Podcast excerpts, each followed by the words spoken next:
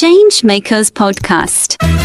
Distinguish, nourish, and polish. Speak fluently with confidence. Hello, everyone. Hello, partner, and hello to our avid listeners.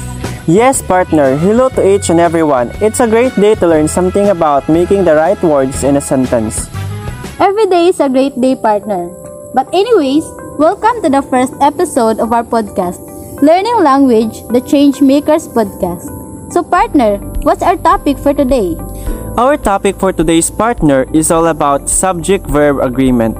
Make it the right pair. And today, we have prepared some discussion for our avid listeners on how to make the right pair of the words that will surely fit in in their sentence. Right, partner.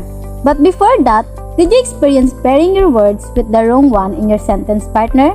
Of course, partner. Well, I know it's not only me, but our listeners did as well, due to confusion. Yes, I myself also have experienced that. But anyways, partner, why do we need to learn the subject-verb agreement? Well, we all know that subject-verb agreement helps us in avoiding confusion when we write or construct a sentence. Also, it helps us in distinguishing which part of the sentence will go together. You're right, partner. There are different roles in subject-verb agreement because subject and verbs must agree in numbers. Yes, partner. The first rule is if the subject is singular, the verb must be singular too. For example, in the sentence, she writes every day, where the subject she is paired with the verb write, which is singular too. The second rule is if the subject is plural, the verb must be also plural. For example, in the sentence they write every day. In this case, the subject they is plural. That's why the verb write is in the plural form. Yes, you're right, partner. Let's move on to the third rule. When the subject of the sentence is composed of two or more nouns or pronouns connected by the word and, use plural verb. For example, in the sentence, the doctoral student and the committee members write every day. In this sentence, there are two subjects that connected by the conjunction and, and paired with the plural verb which is write. Yes, partner. The fourth role, partner, is when there's one subject and more than one verb, the verbs throughout the sentence must agree with the subject.